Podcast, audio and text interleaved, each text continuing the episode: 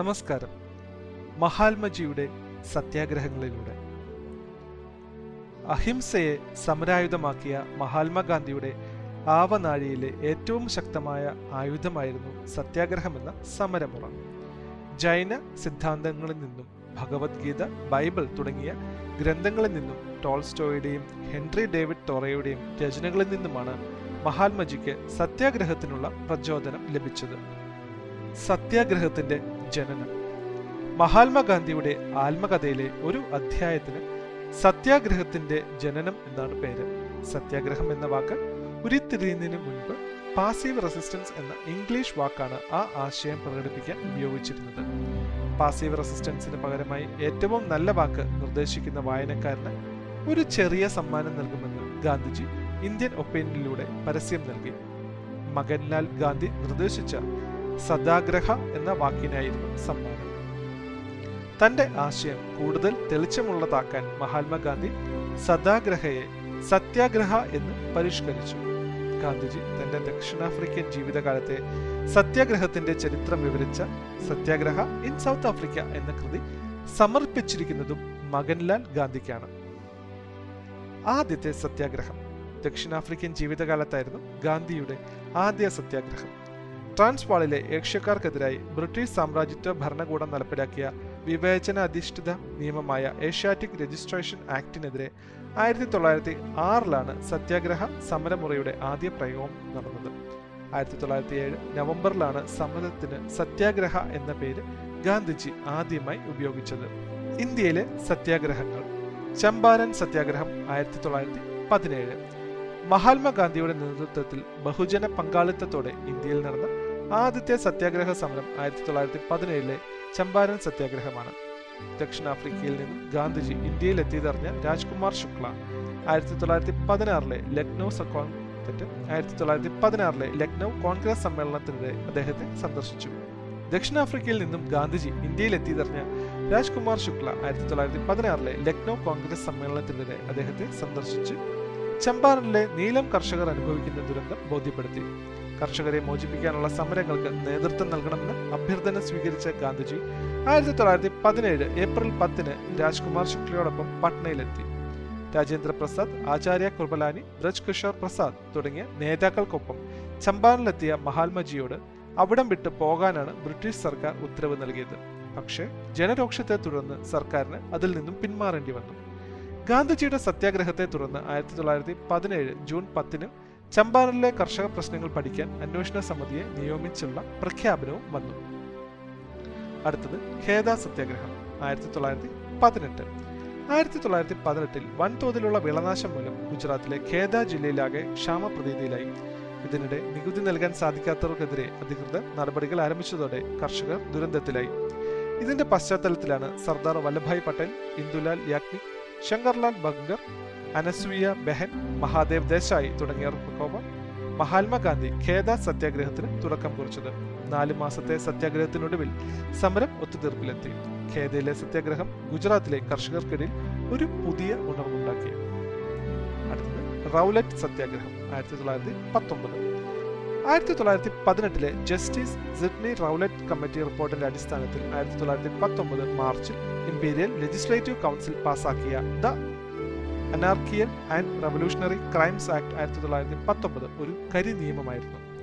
Rowlatt act എന്ന പേരിൽ കുപ്രസിദ്ധി നേടിയ ഈ നിയമം വഴി ബ്രിട്ടീഷ് സർക്കാരിന് ഏതൊരാളെയും വിചാരണ കൂടാതെ രണ്ടു വർഷം വരെ തടവിൽ വയ്ക്കാനുള്ള അധികാരം ലഭിച്ചു.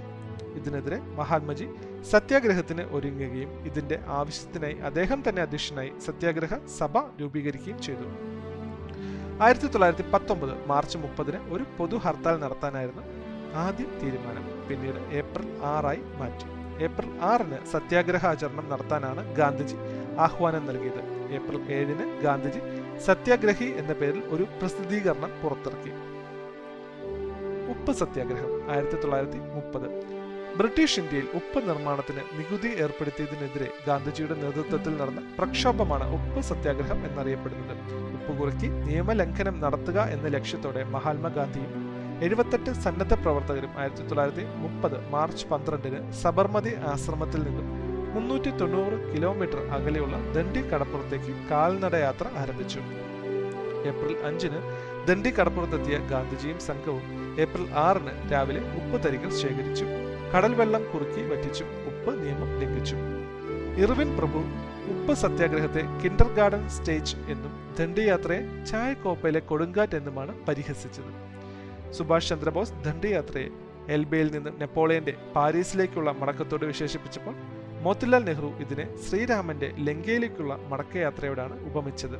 മെയ് അഞ്ചിന് ഗാന്ധിജിയെ അറസ്റ്റ് ചെയ്തതിനെ തുടർന്ന് അബ്ബാസ് തയ്യാബ്ജി സമരത്തിന് നേതൃത്വം ഏറ്റെടുത്തു.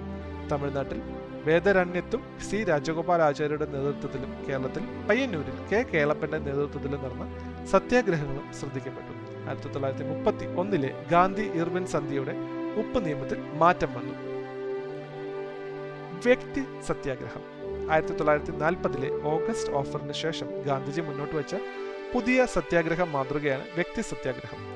കൂടുതൽ ജനപങ്കാളിത്തത്തോടെ നടത്തിയാൽ അക്രമ സമരത്തിലേക്ക് പോകുമോ എന്ന ആശങ്കയിൽ നിന്നാണ് മഹാത്മജി വ്യക്തി സത്യാഗ്രഹത്തിലേക്ക് തിരിഞ്ഞത് ആചാര്യ വിനോദ ഭാവെ ആയിരുന്നു വ്യക്തി സത്യാഗ്രഹത്തിനെ തെരഞ്ഞെടുക്കപ്പെട്ട ആദ്യ സത്യാഗ്രഹി. യുദ്ധത്തിനെതിരെ സംസാരിച്ചതിന്റെ പേരിൽ വിനോദ ഭാവെ ജയിലിലായതിനെ തുടർന്ന് രണ്ടാം സത്യാഗ്രഹിയായി ജവഹർലാൽ നെഹ്റു എത്തി. കെ കേളപ്പനാണ് വ്യക്തി സത്യാഗ്രഹത്തിനെ കേരളത്തിൽ നിന്നും തെരഞ്ഞെടുക്കപ്പെട്ട ആദ്യ വ്യക്തി. ആയിരത്തി തൊള്ളായിരത്തി നാൽപ്പത് ഡിസംബറിൽ ഗാന്ധിജി വ്യക്തി സത്യാഗ്രഹം താൽക്കാലികമായി നിർത്തുകയും ആയിരത്തി തൊള്ളായിരത്തി നാൽപ്പത്തി ഒന്ന് ജനുവരിയിൽ പുനരാരംഭിക്കുകയും ചെയ്തു. മഹാത്മജി സ്വാധീനിച്ച സത്യാഗ്രഹങ്ങൾ.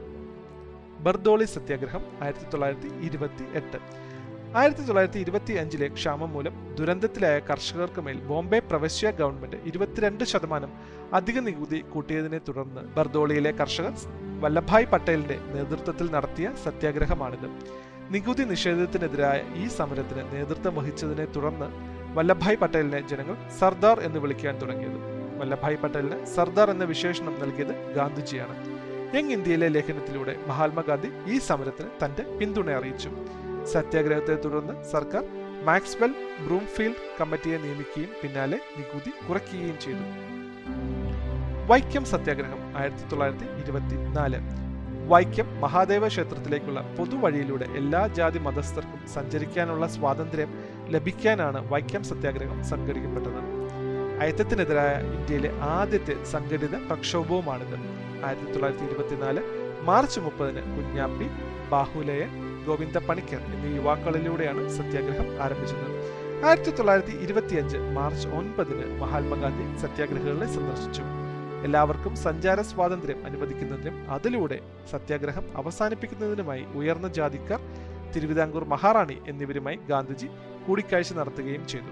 ആയിരത്തി തൊള്ളായിരത്തി ഇരുപത്തി അഞ്ച് നവംബർ ഇരുപത്തി മൂന്നിന് വൈക്കം ക്ഷേത്രത്തിന്റെ കിഴക്കേ ഗോപുരം ഒഴികെയുള്ള മറ്റ് മൂന്ന് വഴികളിലൂടെയും സഞ്ചാര സ്വാതന്ത്ര്യം അനുവദിച്ചതിലൂടെ അറുന്നൂറ്റി മൂന്ന് ദിവസം നീണ്ടുനിന്ന് സത്യാഗ്രഹം അവസാനിച്ചു.